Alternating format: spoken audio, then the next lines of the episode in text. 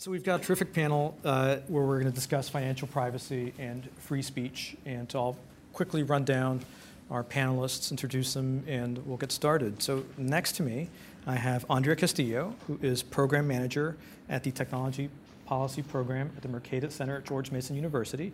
And Andrea is the co-author of this primer that George just mentioned uh, with me. And to be honest, between you and me, she actually wrote it, and I just went along for the ride, and put my name.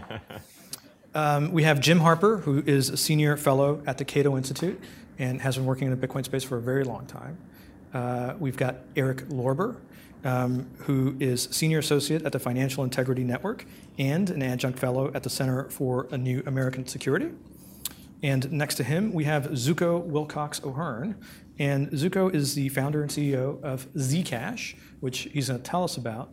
Uh, cool thing about Zooko um, when Satoshi Nakamoto uh, first published the Bitcoin white paper and put up a website saying, look at this thing you, you guys might be interested in, he had um, on the side a little um, uh, uh, sort of uh, blog roll with the three or four blogs that he said were um, influences or interesting, uh, similar work, and Zooko's uh, was among them. Uh, so he comes from a, a deep um, crypto lineage, beginning with Digicash back in the day. So why don't um, we begin um, by talking about um, how governments use um, their understanding of money flows, um, which is uh, sort of central to uh, this conversation we're going to have. And maybe Eric, I'll start with you um, and ask you. You know, the U.S. uses finance as a tool to project American power. So do you want to tell us, you know, we all kind of know that, but really, how, how does that happen? Yeah, absolutely, Jerry. And thanks for, for having us. I, I would be remiss if I didn't mention that I was a research assistant at Cato a long, long time ago, uh, decades, uh, measured, uh, measured in decades. So it's great to be back here. So thank you for having uh, me. In terms of power projection, I come at this from sort of the, the countering the financing of terrorism, economic sanctions perspective, and sort of the regulatory space in that area. And I will say that the United States over the past 15 years has used the dollar both for sort of this coercive power, but also for financial intelligence. Um, I think it's something like 85 to 87 percent of all cross-border trade is dollarized trade, uh, and so at some point, much of that trade is going to have to touch the United States. At which point, you know, many of the banks doing that types of uh, doing those types of transactions have to report back potentially suspicious information through suspicious activity reports and through other uh, mechanisms. What exactly is going on? Um, uh, sort of in the world, basically, and w- with actors who we view as illicit. And so I think that to a large extent, the US is able to really get a sense for different types of illicit networks through its view into financial um, into financial transactions into and into the view um, looking at what the dollar uh, where the dollar goes and how the dollar flows through different networks so i think it's to a large extent it's crucial both for sort of the us economic sanctions uh, uh, sort of apparatus, but also more, more generally, it's been crucial over the past 15 years for countering and financing terrorism and for sort of the, the war on um, illicit finance. So, can you give us some sort of concrete examples of here's an objective of the United States and how it achieved that objective using these tools and how financial intelligence fit into that? Yeah, absolutely. So, for example, um, let's let's take everyone's favorite uh, sort of gift that keeps on giving with Iran sanctions. Um, the United States basically in 2012, well, 2010 to 2012, basically said to foreign financial institutions that were interested in doing business in the United States, uh, in New York, either you can do business in New York markets, US markets, and dollarized transactions, or you can uh, do business in Iran, but you can't do both. And so the vast majority of banks really sort of jumped on this sort of bandwagon saying, okay, well, we'd prefer to do business in the US, so we'll cut Iran off from doing these various transactions. And so what you saw was both sort of this coercive power operating, but then also the banks would report back to US regulators precisely the financial flows that they were seeing that touched Iran because they were afraid of getting you know, these large enforcement actions actions against them. So, in effect, the US government was able to sort of deputize these private actors to provide them with all this information that they were seeing in terms of illicit flows. And so that was actually able, that was a way that the United States was able, uh, able to sort of identify a lot of what Hezbollah and a lot of what sort of the, uh, the Iranian Revolutionary Guard Corps were doing and how they were moving money through the national financial system. So the U.S. had an objective. We want Iran to behave a different way than they're behaving now. We say if you don't behave the way we want, we implement sanctions. Exactly. And these are the tools that we use. And you said that this were aimed at foreign financial institutions. That's right. Were they also not affecting domestic uh, uh, uh institutions and, and right? Yeah. So the regulations apply to U.S. domestic institutions, but um, they've applied to U.S. domestic institutions for a long okay, period so of time. So yeah, it was already there were no real serious Iranian transactions going back and forth through the U.S. system because it was already. Yeah, it was already prohibited activity. Yeah, exactly, exactly. Um, so in order to accomplish this, you obviously need a lot of financial surveillance, right? So this is where, um, when you think about the word surveillance, well, if you think about communication surveillance, you're listening to what people are saying to each other, or maybe you don't even listen to that. Maybe you just have the metadata, as we like to say, and you know who's talking to whom for how long, that sort of thing. But we gather the same kind of information about financial transactions that we all do every day. So it's surveillance that the government conducts on financial transactions uh, to accomplish the, these ends. So, Jim, I guess to, to you, my, my question is simply um, how does that square with individual privacy? Well, there's a, it's a, uh, I, th- I think the topic uh, helps to surface a culture clash of sorts uh, in U.S. policy. Uh, there has been long practiced financial surveillance of various kinds, and most people haven't known about it very much. Whether it, whether it comes up through Bitcoin or comes up organically uh, through the next Snowden or, or, or, or some other way, uh, we are all of us uh, subject to heavy, heavy surveillance in our financial activities. And how that ports over to, to Bitcoin has some interesting questions, but I think the larger ones are, are probably more important. Uh, is the financial surveillance regime cost effective security? Uh, what are our rights in information about our, our financial behavior? I was uh, particularly interested to see during the rulemaking uh, such as it was uh, in the, uh, the, bit, the BitLicense affair in, in, in, New York, where the Department of Financial Services, a nominal consumer protection agency, saw it as its duty to make sure that all providers of Bitcoin services in New York and to New Yorkers were providing proper financial surveillance. Where you'd think that a consumer protection agency would be focusing on the privacy of financial information, they were over there on the other side of this interesting policy and cultural divide. So there'll be more to, more about this, I think, in the near future. I've gone two years to the Financial Action Task Force uh, private sector consultation in Brussels, and the financial services community is very um, forthcoming, surprisingly so, actually, from my point of view, on the costs of this, to their ability to do business, their ability to serve uh, countries and communities that uh, have problems with terrorism, and that kind of thing. The de-risking problem is acute, and so that that's one of the one of the things on the cost side of the ledger for financial surveillance. There's a lot to discuss in this area. So th- that's a good point um, when you're talking about the you know who you can't serve because of perceived risk. Let me ask you about. Uh, I guess I'll just I'll just give you the, the, a straw man question for you to, to bat away at. Well, if you have nothing to hide, what are you worried about? So um, our banks report potentially. So if you buy a house, you're making a big transaction you're going to have a suspicious activity report potentially filed on you, and this goes to the government. But you know, you haven't had a knock on the door, I'm sure, from uh, the financial authorities. Um, so what's what's wrong with the system that we have? The, the fun answer to that question, when it's actually someone who's not throwing you a softball, is to ask them to give you give you their wallet, and you start to read out the material in the wallet, and they discover quickly that they have something to hide. Everyone everyone does, and at, and at risk of sloganeering. Uh, in the United States, at least, where we have the presumption of innocence, uh, you should have privacy for any reason or no reason. Uh, you may, for some, for whatever reason, uh, not want it known that you buy yogurt at the CVS. Uh, that's your own business. And financial transactions, just like uh, communications, and, and Bitcoin brings the two together, uh, should be presumed private if people take appropriate steps to, to, to, to make them so. Um, so obviously open to legitimate investigation based on probable cause, warrants, and subpoenas. But the background environment we live in, actually, a lot of this data, and, and, and surely more than we know, is being fed uh, to the NSA or, or whatever other uh, three letter agency right now.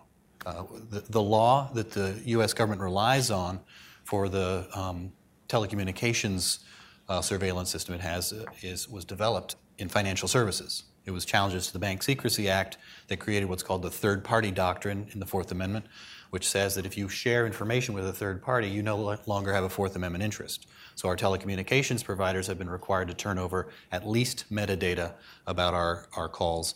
Almost certainly, almost certainly, our financial services providers are turning over at least that much information or more, or more already about all of our uh, financial transactions. I think go on, Yeah, can I add uh, something that uh, another concern I think, which is in addition to sort of the Fourth Amendment privacy concerns, which I think are very valid, there's also sort of the more um, I won't say more tangible, but more immediate risks of actually, as you mentioned, having uh, your accounts closed with a bank as a, sort of this move for de-risking. So for de-risking. Um, I, am going to assume some audience familiarity, but basically, it's uh, you're seeing a movement broadly described right now for banks financial institutions uh, no longer being willing to bank what they consider to be high risk clients, uh, especially when those clients, the accounts potentially don't pay off that much as a way to avoid regulatory risk. Uh, and so, for example, if you're doing an all cash transaction for, um, for a house, say in Manhattan, or a house, say in Miami, uh, following sort of FinCEN's global targeting order for those areas, then it's very like, it's possible that a bank will just say, listen, you, what you might be doing could be above board, but we don't want to process this transaction or we don't want to be involved in this transaction just in case it's not. So you could be doing, doing something completely legal and still have these immediate, tangible, and negative consequences. Chilling effect. Exactly. Yeah.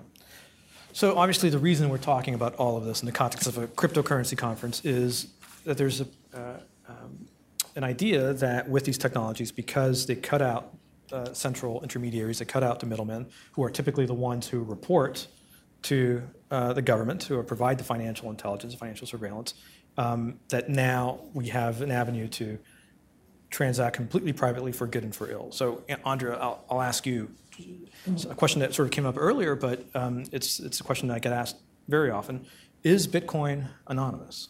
Sure. So Bitcoin is often associated with um, anonymity and you know these kind of privacy rights. But if you look at the reason that it was created, it's actually quite different. Um, if you read through the Bitcoin white paper, if you look through the emails from the creator of Bitcoin, what he, he or she or whoever this person is is really concerned with is minimizing vulnerability to a third party. Um, so what does this system do? It allows you to transact directly with another party without having to trust that a bank or a payment processor in the middle is there and they're going to you know transfer the correct amount. They're not going to block it. Um, they're not going to allow your information to be hacked or you know improperly used. Um, and it works quite well. Um, what it doesn't do is provide perfect privacy or perfect anonymity. In fact, one of the um, central components of Bitcoin, the distributed ledger of transactions called the blockchain, it lists, it lists every transaction that's ever occurred on the network. Um, and you can't see, uh, like in the way when you register with a bank, it's not your social security number and your identity. Um, it's a pseudonym so the network will assign you a string of letters and numbers that are really difficult to remember, um, and you can send that to another string of letters and numbers that's really difficult to remember in the system. Um, if you just make a transaction, it's possible to do it where it's very difficult to determine that it's you. Um, however, it's also, since every single uh, transaction is on that ledger, it's possible to, to trace it back um, to different people. Actually, um, much more easily than I think a lot of people realize. Um, so in, that regard, the ledger could actually be um, a tool for people that are, you know, trying to to track down um, uh, transactions, trying to track down where money is going in a way that um, traditional systems aren't, where you need the cooperation of that third party. With the blockchain, it's just kind of there for you to sift through. So, in fact, you could see where people are buying their yogurt if you had certain little bits of information. Right, if you really could match those up. Sure. So, so what are the obligations? So obviously, in the traditional financial system, um, banks and, and, and, similar financial institutions uh, have to uh, understand who their customers are and report on them to the financial intelligence units. Uh, what are the obligations on again on Bitcoin? If there's no Bitcoin company, how, how does financial surveillance take place there? So these kinds of regulations take place at any point in the kind of Bitcoin system where a company is going to exchange um, dollars for Bitcoins when they're managing the account. So this is what's um, considered to be a, a, money transmitter by the uh, Financial Services Enforcement Network. I always call it FinCEN. Forget what it actually is. um, so basically, it, it, the same kinds of regulations that apply to these uh, companies that would be doing these transactions with cash apply with Bitcoin. It's just um, the kind of like the point of introduction and um, exit for cash and bitcoins in this in this system. Um, and so, just like any other um, cash institution that that is handling these transactions, they need to take people's um, you know name, address, like basic financial information, um, so that they can do this um, you know surveillance uh, for money laundering, perhaps for terrorism or you know fraud. there's uh, a pretty developed system for traditional institutions, and there was a question about how exactly this would apply um, to the Bitcoin economy. So, through a series of uh, regulatory guidances, we now have a better understanding that, for example, um, people who are contributing to the Bitcoin code, they don't have to register with FinCEN and, and take down um, information if anybody uses Bitcoin, because that would be kind of crazy. well, for, for now. and you know what's interesting is I think we're beginning to see de-risking from the Bitcoin companies, where they're looking at what their consumers are trying to do and saying, this looks like something suspicious that we don't want to, and so we're not going to serve you as a Bitcoin business uh, uh, because we have to comply with um, uh, these regulations. Um, now, so the, the, punchline is that Bitcoin is not very private. Right. It's it's it's um, pseudonymous. It's pretty good payment system, but it's not. If, if privacy is your number one concern, um, Bitcoin probably isn't. Uh, going to be your choice for a cryptocurrency. And so, Zooko, I know that you and many others in the technical and business community see Bitcoin's lack of privacy as a bug, obviously, and not as a feature. So, why is that, and what are you doing about it? There are two answers to why. First, how did I get started on this years ago? Mm-hmm. Uh, and second, why is there so much energy now in so many other projects like mine working on this problem today. Uh, I got started on it because of fungibility. I, I, love and value privacy, and I think it's good for society. Um, but fungibility is even more important for a business because you all know what I mean by fungibility, right? So you've got 21 million bitcoins, and you want one bitcoin to be worth as much as the next bitcoin. I mean, it's worth it's worth detailing for folks who don't yeah. get straight away what you mean by that. Yeah. The last thing you want in a in a payment system or monetary system is somebody to be able to pull back the coins that you've received in payment. So if if three transactions ago. That's not what I meant by it, Jim. I'm sorry. That's fine. So uh, I'm glad I asked because what I meant when I said fungibility is if uh, if I'm going to buy a, a bicycle for $100 from you and I have $200 bills, you don't care which $100 bill you take because each one is worth exactly the same as the other one as far as you're concerned. And so we, I say that those $100 bills are fungible. But if I were buying something from you and I were offering you one of two used cars, it would make a big difference because used cars are not interchangeable in terms of how much you value them. And I got started on, I decided to devote my life to this project, the Zcash project, and, and, and form the Zcash company when I thought that the pervasive traceability of the Bitcoin ledger might mean that Bitcoins are more like used cars than like $100 bills. Every Bitcoin is a unique and special snowflake. Oh, so that's how I got started. okay. And then, but I already loved and valued privacy before that. And then uh, in the last six to 12 months, there have been a, a, large number of other projects also trying to add privacy to shared ledgers. And the reason for that is because there's so much demand for privacy in shared ledgers. And the surprising fact about that is that demand is coming from the financial industry.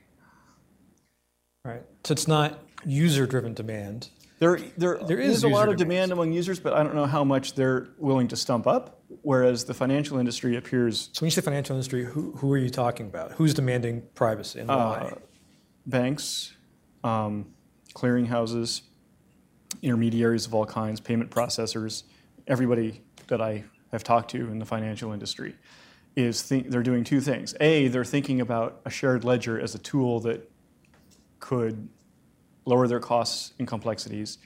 and could disrupt their industry. So uh, the former is promising because they want to lower costs, and the latter is terrifying, so they're trying to stay on top of it or something. Um, and B, they've realized that the pervasive lack of privacy in the basic shared ledger model is a critical blocker for the use of blockchains within their industry.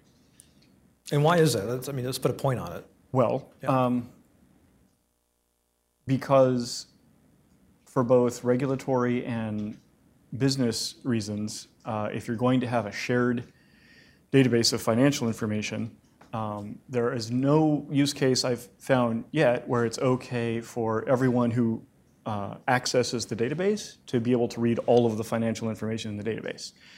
Um, all of the use cases I've seen, just as trading, clearing, and settlement, and so forth, uh, require that some people are authorized to see some of the information. So, like the counterparties are able to look up what they did and see all the facts.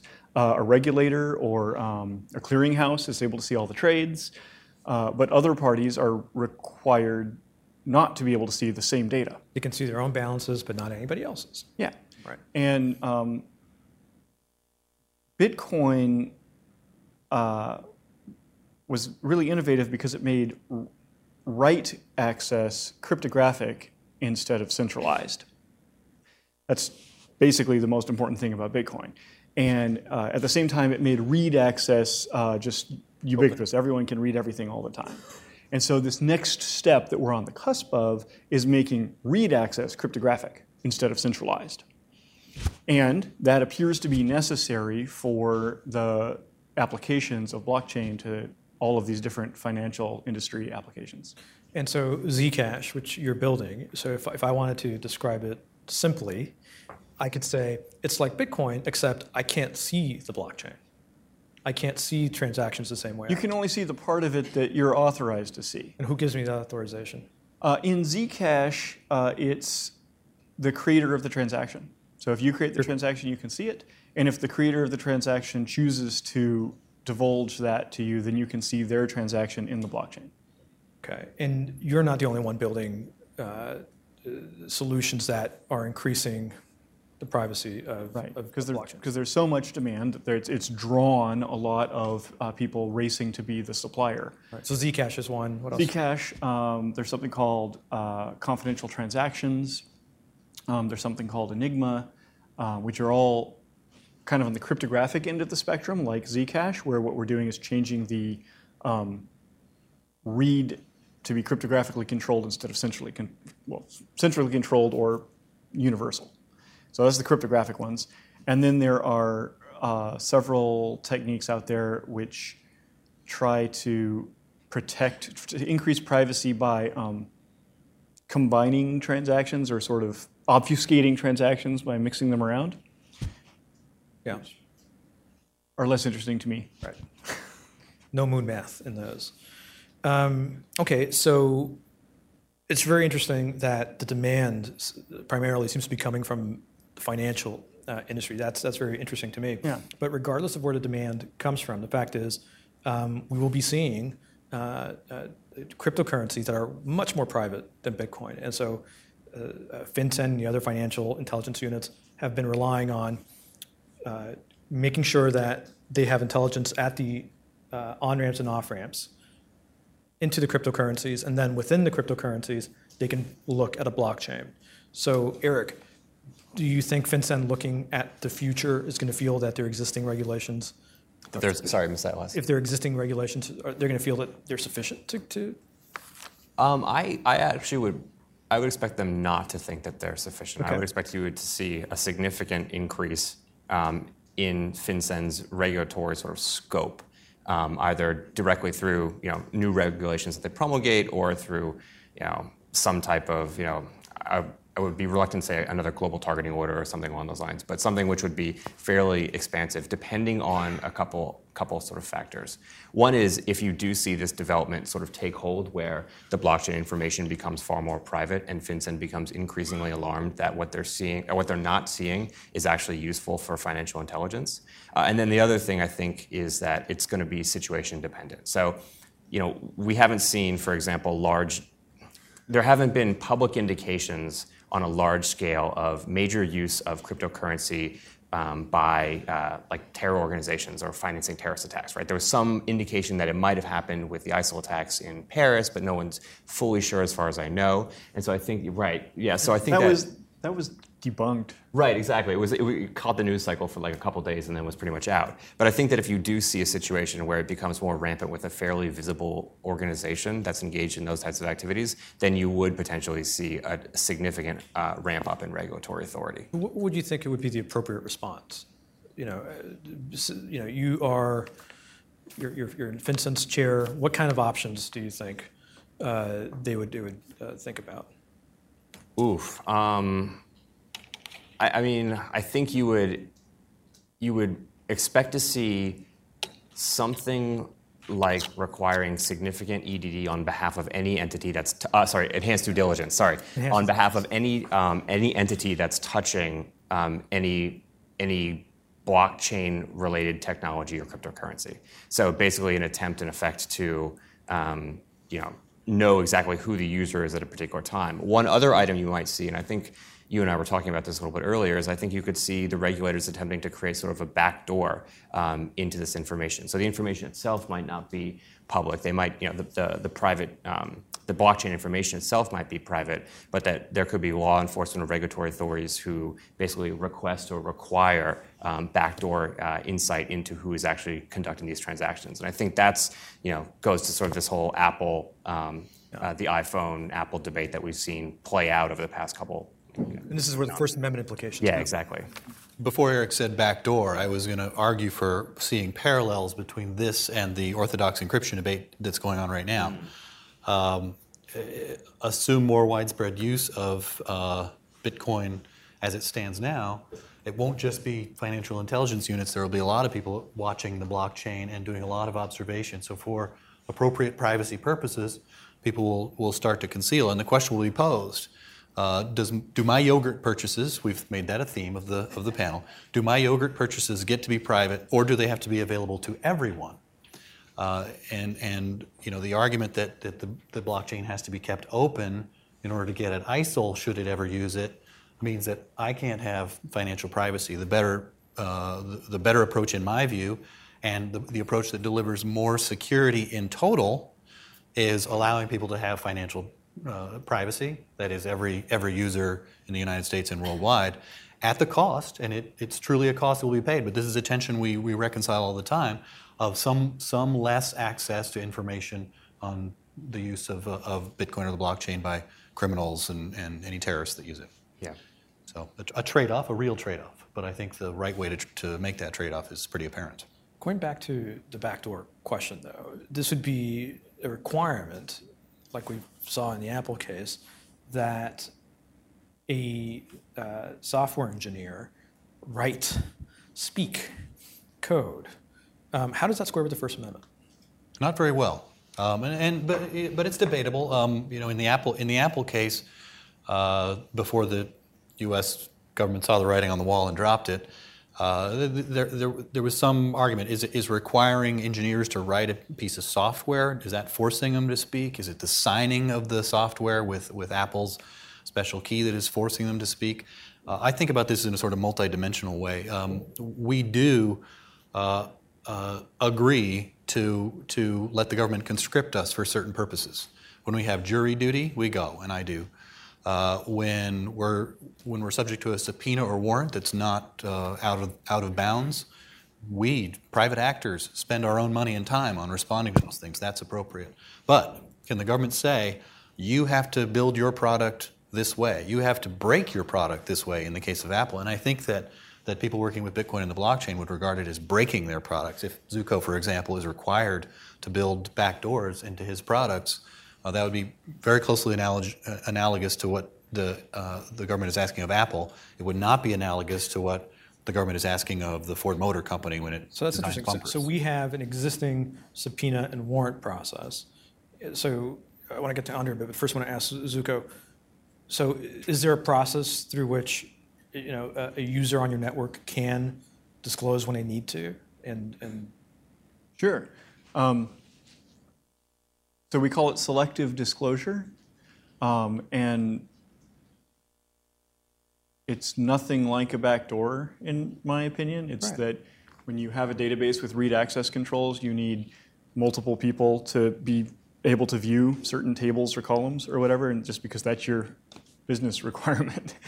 and um, Zcash and some of the other technologies like it can support that, and that makes it fitting to the regulatory and commercial requirements of the finance industry, at least, right? Where they're required to disclose a whole bunch of data to regulators um, for legal reasons, as well as to disclose a whole bunch of data to various kinds of business partners for commercial reasons. Does that answer your question? Yeah. Like to me, But, but the point is, like- there's, there's a way that you can address the concerns short of a backdoor. Oh, yeah. Like we kind of jumped from the requirement for access to data to a backdoor, and I can see why you might think that, but you only need a backdoor if you're requiring an uncooperative person and you're, you're, you're tricking them, you're tricking them, right? But that's not the relationship between, in the United States at least, between regulators and companies. So let's pick up on that. We've been talking in this context of the United States, where um, you, the United States government has certain ends. It meets those ends through using financial intelligence to project power, et cetera.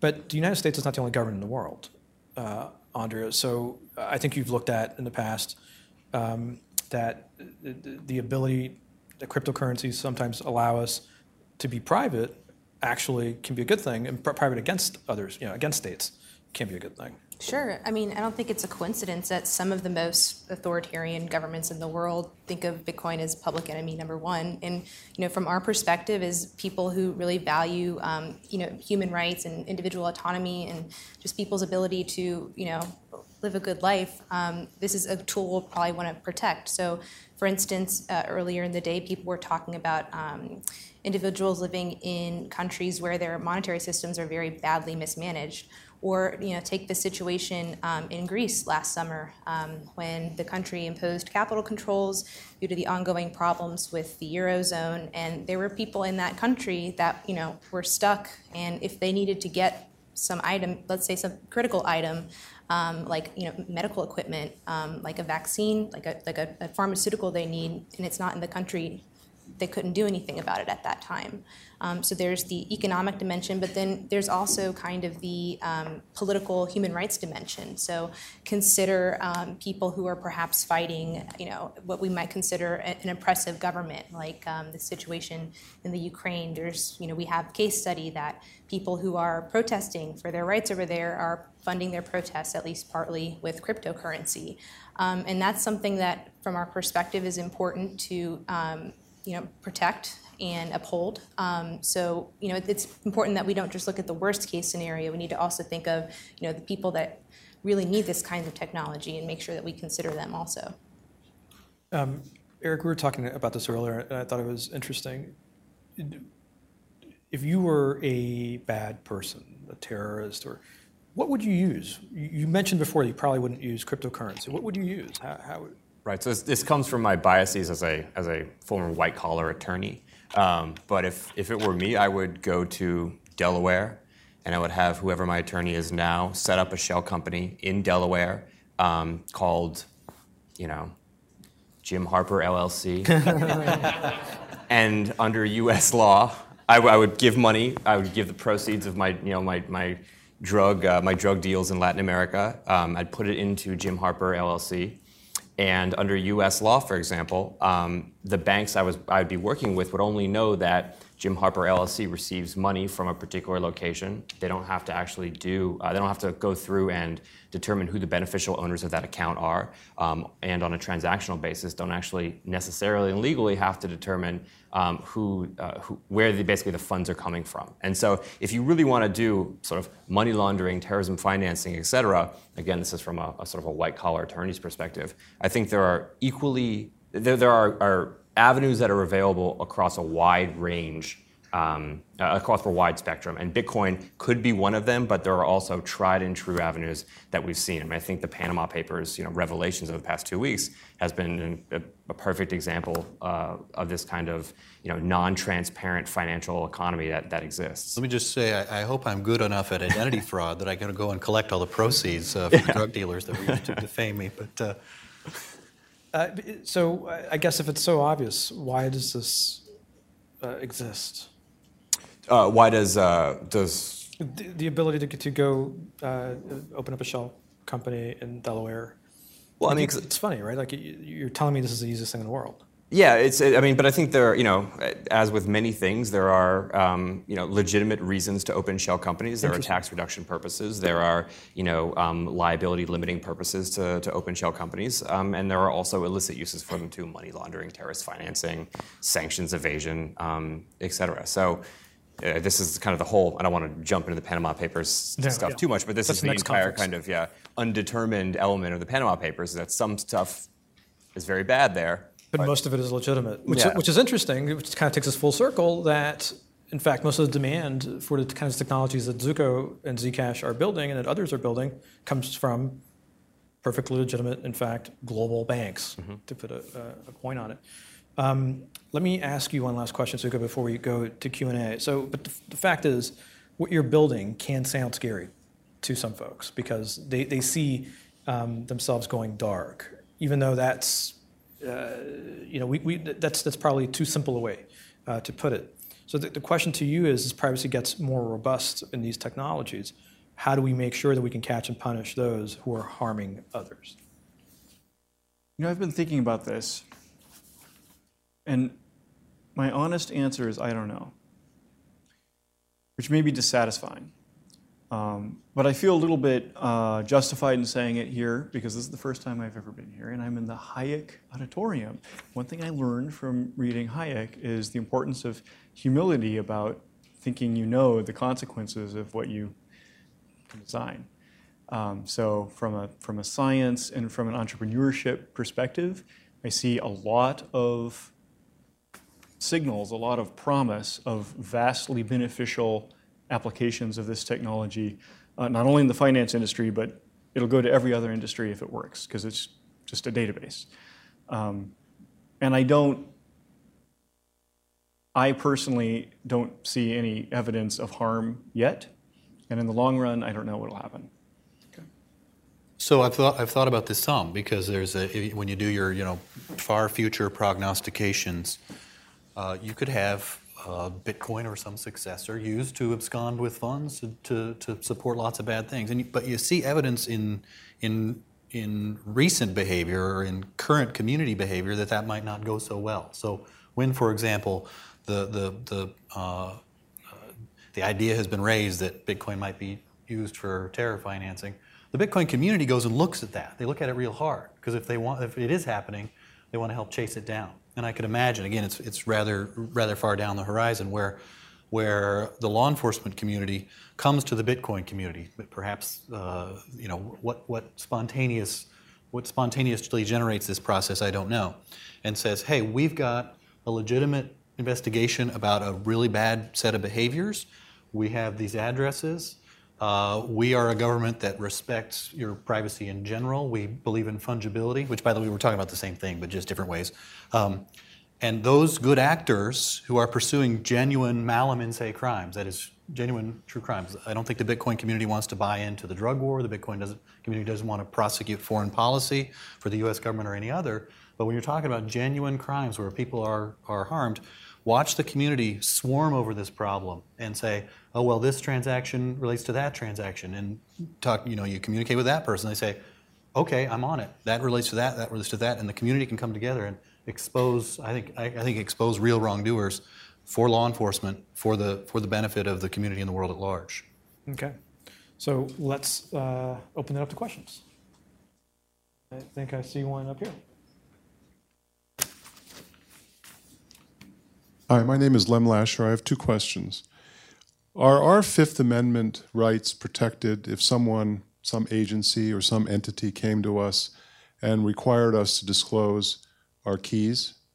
And secondly, what are the risks associated with being forced to disclose holdings of bitcoins under FATCA legislation?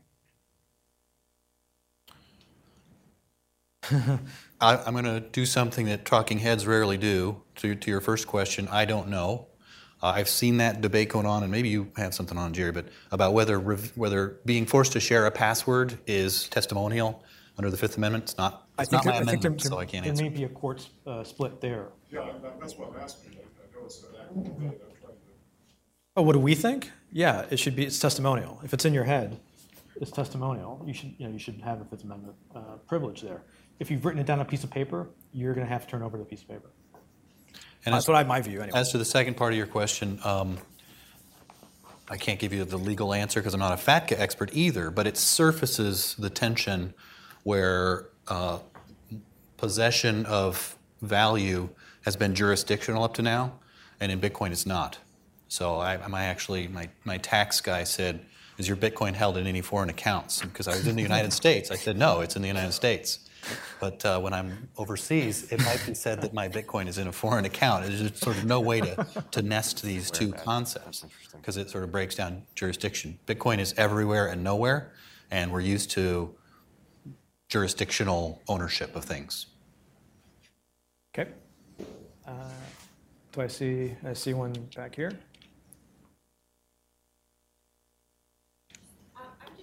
Wait, let's, oh, I should have mentioned, wait for the microphone, uh, state your name and where your, uh, your affiliation, if you'd like, because we're, we care about privacy out there, if you don't. Thank you. My name is Yurata Landwehr. I'm just curious. Uh, it's not just terrorists; it's local. It's local bad guys have been um, using Bitcoin as means of payment. For example, most recently in the newspapers was about the various hospitals who've been hacked, and their ransomware was placed on their systems, and they were threatened, and payment had to be made in Bitcoin. And even there was even some uh, various police organizations that were hacked and payment was taken in Bitcoin. And my understanding is they haven't tracked down the ransomware holders.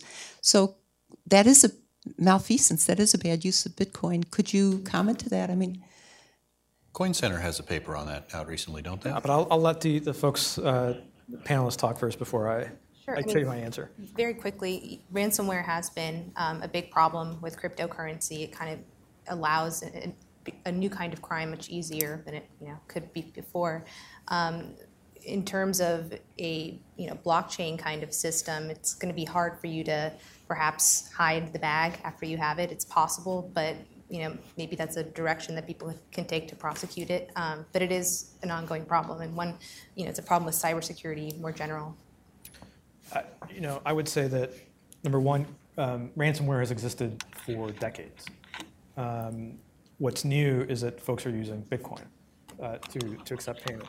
And if you think about what makes ransomware possible, it is cryptography, it's Bitcoin, um, and it is bad cybersecurity on the part of, the victim, which sounds a little bit like victim blaming, but the fact is that you really can't do anything about cryptography because it's what powers our online banking and our Amazon purchases.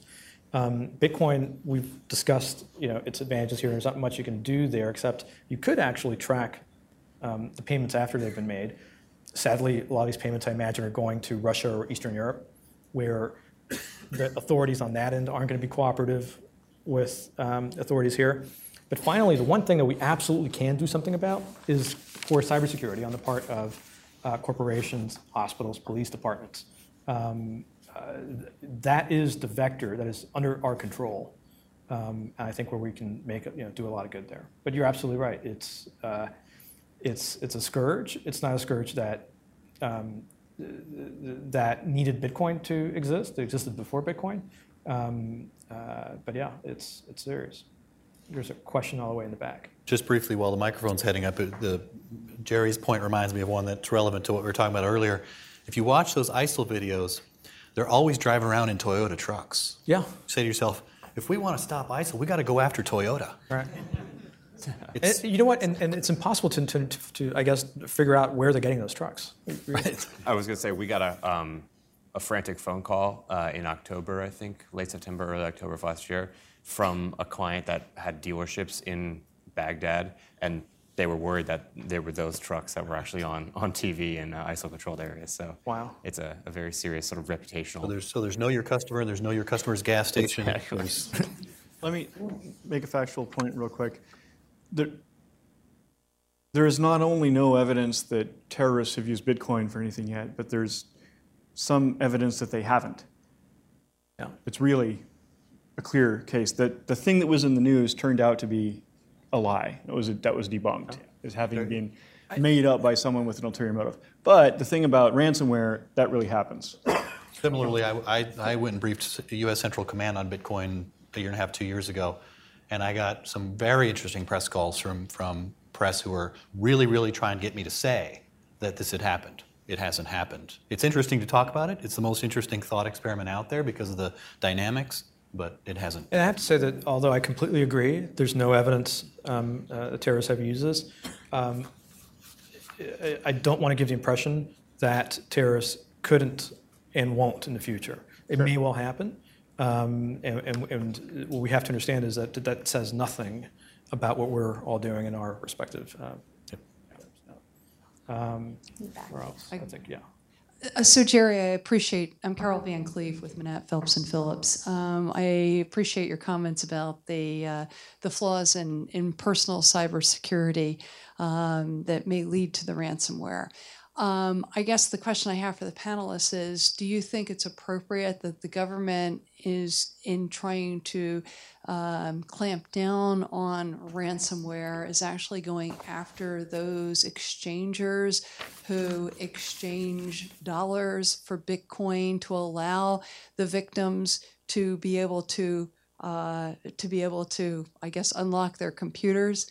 Uh, because what we've seen is a general move to say to the that to blame the the exchangers for engaging in that transaction and telling them that they are aiding and abetting potentially in criminal activity for doing so. Please.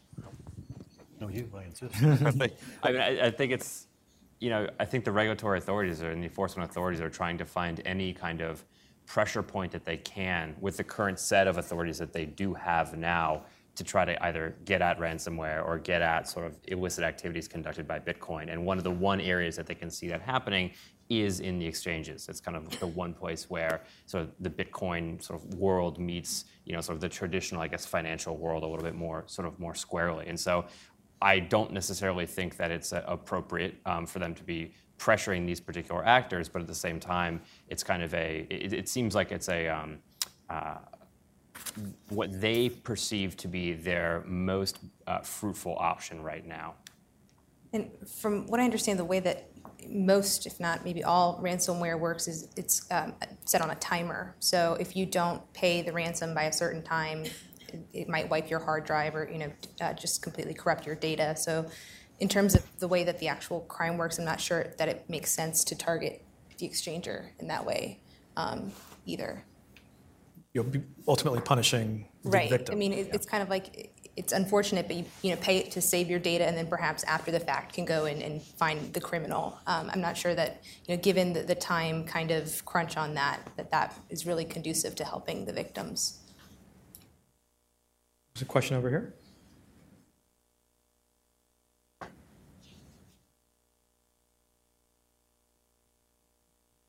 Yeah, hi, I'm Richard Weston with the blockchain uh, DC Blockchain Users Group. Um, from a policy, policy perspective, isn't there a, a risk of, of a backlash with uh, with the stronger uh, stronger encryption and blockchain blockchain technology, where um, public safety uh, eventually starts outweighing the concerns of privacy? The two, the two issues actually come together, and uh, and I can illustrate that from a non, you know, a non-Bitcoin uh, privacy and security uh, perspective. It was maybe 10 or 15 years ago. The California Department of Motor Vehicles uh, didn't really have any rules about what they what they did with information about drivers. So you could go into a local DMV office and get information about about any driver you wanted. Uh, a guy who was uh, stalking or, uh, an actress named Rebecca Schaeffer went to the California DMV, got information about her home address, went to her house, and killed her. Um, after that, there were many, many driver privacy protection acts passed and there was a federal Driver's Privacy Protection Act passed. Um, there's where uh, privacy protects security, and that, that same thing would, would be applicable in this, in this area. Uh, my financial privacy is important because if I'm a wealthy person, I'm not, alas, but if I were, uh, somebody could monitor my financial transactions, know where I'm spending, know how wealthy I am, and that would be, uh, you know, would, would perhaps promote a kidnapping or some, some other kind of um, uh, security, personal security challenge for me. Um, so I get my privacy at some, perhaps at some cost to state security, uh, but I think in total, if you're sort of able to measure the weight of this rock versus the length of this line, we're better off with more people having privacy and the security they get from it than we are from having everyone uh, without privacy and that security so that in certain punctuated incidents, the, the uh, government has the security or the security, the, the sort of law enforcement security that we're looking for. Difficult trade offs again. Does it become so dark that at some point privacy out there doesn't want The question was, does it become so so dark that there's so much privacy out there that law enforcement can't do anything? Uh, no, because most crimes require multiple parties. Uh, a lot of them happen in, in physical terrain. They can be observed. There's infiltration. There's uh, uh, uh, confidential informants or snitches, depending on which side you're which side you're on. I would say it's it's sort of, sort of a relatively new development that law enforcement has access to electronic surveillance of either finance or communications. So it's actually not new. And it's a yeah, it's a classic discussion. It's the going dark argument. Um, there, the amount of data about us is is burgeoning, exploding, uh, and some percentage of that obviously is available to law enforcement. They're probably be- generally better off than they were prior, but their expectations have also exploded. So relative to the amount of data, they feel like they're not getting that much. A, they- they've sort of tried to instill a principle in our society that the existence of data uh, creates a right of law enforcement to have it, and, and that's emphatically not true. We, there is data about us that law enforcement isn't entitled to have, absent uh, sufficient uh, legal justification. My opinion, and I think it's a good one. Eric, were you going to say something? Or No, I was going to agree with Jim. Okay. Yeah. other questions? I see one in the back over here, and then I see one there.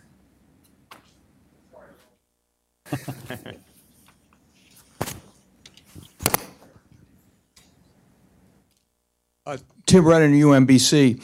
Um, this is primarily for Mr. Harper, but others may weigh in. At one point in, in the terrorism discussion, and this question is not particularly about that, you referred to the something called the Bitcoin community taking care of this. Um, should I worry about the Bitcoin community? Are they are they the trusted third party that people say we've gotten rid of? I mean, who are they, and do I have to worry about them?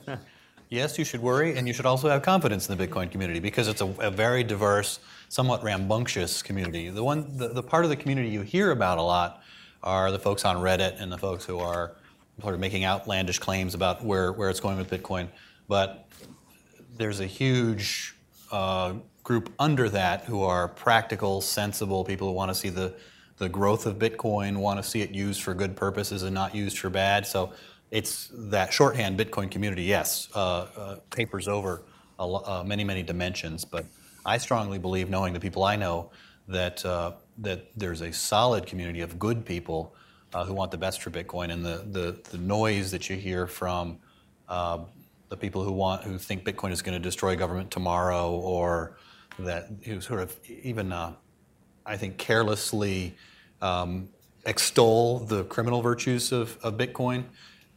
Just put it aside. There's a community just like the community in this room, just like the community in our country, who are Bitcoin users and want to see all the benefits of it for global financial inclusion, uh, privacy protection, and many others. I think a, a better way to think about it, or not better way, but another way to think about it is just as a technical community uh, or as a user community. Um, and you see this around everything. I mean, there is a um, community around domain names on the web. There's a community around email servers. These, things exist. Let me just share a little another another thought. I did a study of the Bitcoin ecosystem for the Bitcoin Foundation, and asked the leadership of the Bitcoin Foundation, which may or may not be a cross section of the community at the time, um, what outcomes they wanted to see from Bitcoin's success. Unprompted, I didn't give them a list to select from. Unprompted, each one of them said they wanted to see increased global financial inclusion. Because half of the world's people do not have access to financial services. And the Bitcoin community, if that's representative of them, are very, very devoted to getting the other half of the world's people in a position to save for uh, getting a better house, to educate their children, to start that small business that contributes to the tax base that allows for, for roads in their community and, and uh, the rule of law and everything else. There's a lot of development that is not happening under the current regime. And many people in the Bitcoin community see it as a huge opportunity uh, for, for our, our system to serve the, the entire world. And building off of that, I mean, I think in, in that sense, the Bitcoin community, as you know, we've sort of referenced it here, is in, in a way its own best friend. I mean, you know, we were talking earlier about, you know, oh, if there's a risk of a ransomware attack or if there's a risk of a terrorist attack that relies on Bitcoin, et cetera, the Bitcoin community, as we were saying earlier, is actually probably the entity or the, the group of individuals or persons who have sort of the most to lose if that actually happens. And so, you know, I, I think that if you're, you know, if the community is intent on sort of providing these useful services um, and these frankly necessary services, particularly in places where de-risking has occurred and there are no other financial services that are there, you know, the, to the extent that um, you know that certain small numbers of illicit actors misuse this technology, that hurts that broader community. And so I think that there is this potential for a real effective self-policing function there. That doesn't require extensive government sort of intervention, I think. Okay. More questions? I think this gentleman here has been very patient, right here. You want to stand up? We'll get a microphone to you. Yeah, yeah. No, no, no, keep going, keep going. Sorry, Bill, I'll get to you next. But This gentleman's been very patient. Thanks. Um, timely, given the comment just there. I work at USAID, the U.S. Agency for International Development on Financial Inclusion. My name is Paul Nelson.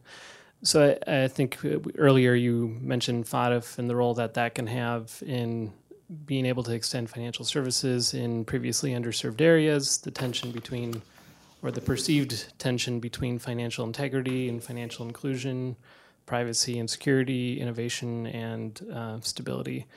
So, in the emerging economies or developing world context, how do we approach some of these issues related uh, specifically to privacy? So you have governments that may not always be um, perceived as threats potentially to their citizens, but are very often uh, stretched. Low human capacity, lack of resources, lack of funding. So, how do they effectively engage on this issue? Well, it's not exactly a it's not exactly a privacy-based response, but I but I I think that the um, the global financial surveillance regime needs to actually be assessed in terms of risk management.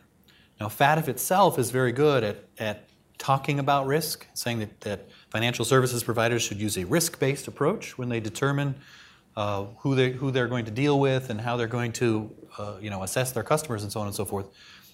But it may well be, my impression is, and this might be a little unfair, is that they're not managing the risk of harm or damage coming to, to their countries or to the world. They're managing the risk of regulators being on their backs. Um, so if, I think that regime, the financial surveillance regime, should be assessed in terms of risk management itself. We're probably spending multiple billions of dollars per year worldwide on things like suspicious activity reports, know your customer, and so on and so forth to save a lot of hassle. Entire countries, entire business lines are being sort of nicked out in terms, of, and it's called euphemistically de-risking. Um, the costs in terms of security, the costs in terms of lost economic development might be huge. So we're spending money to make ourselves worse off. I'm saying that I don't know it because it hasn't been uh, fully studied, but I think you'd likely find that in a in a thorough study of what the global financial re- regime surveillance regime costs versus what it produces in benefits. Okay. I think we're going to have to leave it there. Uh, help me thank this wonderful panel.